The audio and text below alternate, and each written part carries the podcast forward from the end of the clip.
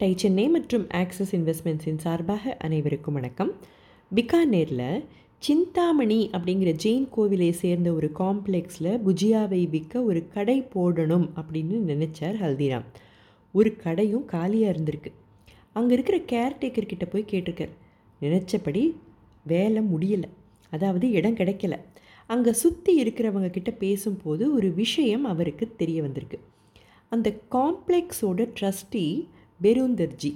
இவர் பிகானேரோட ஒரு செல்வந்தர். ஜவுளி வியாபாரம் செஞ்சுட்டு இருந்திருக்கார் இவருக்கு ஹல்திராம் மேலே ஒரு பெரும் மதிப்பு இருந்திருக்கு. இவரும் ஹல்திராமோட விஜயாவுக்கு பரம ரசிகர் வேற. ஸோ பெருந்தர்ஜி தான் சிந்தாமணியோட ட்ரஸ்டின்னு தெரிய வந்ததும் அவரை சந்திக்க போனார் ஹல்திராம். தனக்கு மட்டுமே லாபம் கிடைக்கணுங்கிற நோக்கத்தோடு அதுவரை தொழில் நடத்தாத ஹல்திராம் இந்த பார்ட்னர்ஷிப் மூலமாக பெருந்தர்ஜிக்கும் ஏதாவது கிடைக்கணும்னு நினச்சி ப்ராஃபிட் ஷேரிங் ஏதாவது கொடுத்துருக்கலாம். எது எப்படியோ சிந்தாமணியில் ஒரு சின்ன கடையை திறந்தார். தொடக்க காலங்களில் ஒரே ஒரு அடுப்பை வச்சு மெதுவாக தன்னோட பிஸ்னஸை தொடங்கியிருக்கார். இடமும் ரொம்ப சின்னது காற்றோட்டமாக வேற இல்லாத இடம்.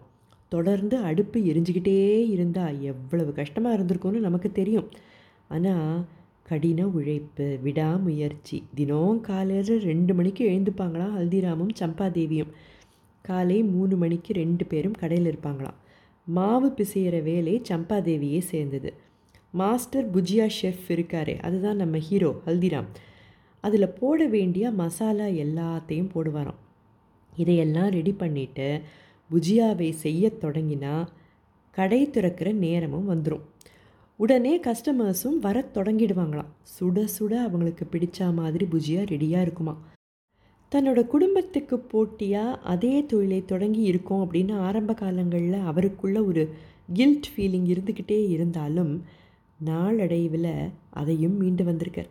மிகச்சிறந்த தரமும் பிரமாதமான ஒரு அனுபவத்தையும் கொடுத்தா வாடிக்கையாளர்கள் மற்றவங்கக்கிட்ட போய் சொல்லுவாங்க தானே.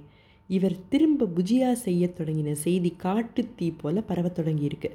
இவருடைய பழைய வாடிக்கையாளர்கள் எல்லாரும் இவர்கிட்டயே திரும்ப வர தொடங்கியிருக்காங்க. இவர் தாத்தா காலம் முதல் என்னதான் குடும்பமே அதே வியாபாரத்தில் ஈடுபட்டிருந்தாலும் இவருடைய கைப்பக்குவம் மக்களுக்கு ரொம்ப பிடிச்சு தான் போயிருந்தது. க்யூவில் நின்று வாங்கிட்டு போகிற அளவுக்கு திரும்ப வியாபாரம் பெருகத் தொடங்கியிருக்கு.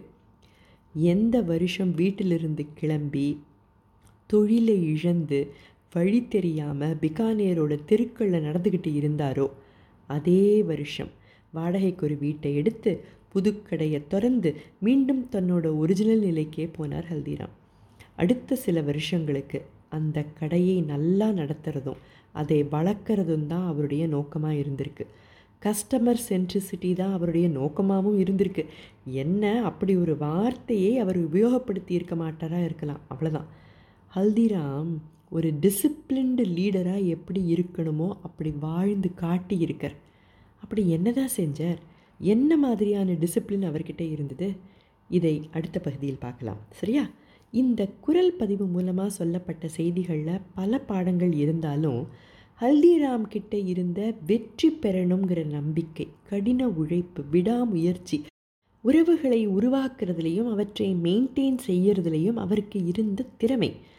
வாடிக்கையாளர்கள்தான் மிகவும் முக்கியம். அவங்களுக்கு தேவையானவற்றை தேவையானபடி தான் செய்யணுங்கிற திடம். தரம்தான் நிரந்தரம் அப்படின்னு நம்பின அவருடைய எண்ணம். இப்படி ஒரு பெரிய லிஸ்ட்டே போட்டுட்டு போகலாம். இதெல்லாம் ஒவ்வொரு தொழில் முனைவோரும் கடைபிடிக்க வேண்டிய விஷயங்கள் இல்லையா? என்ன மாதிரியான ஒழுக்கங்கள் அவர்கிட்ட இருந்ததுங்கிறத இதோட தொடர்ச்சியாக அடுத்த பகுதியில் பார்க்கலாம். அதுவரை டை சென்னை மற்றும் ஆக்சஸ் இன்வெஸ்ட்மெண்ட்ஸின் சார்பாக அனைவருக்கும் வணக்கம்.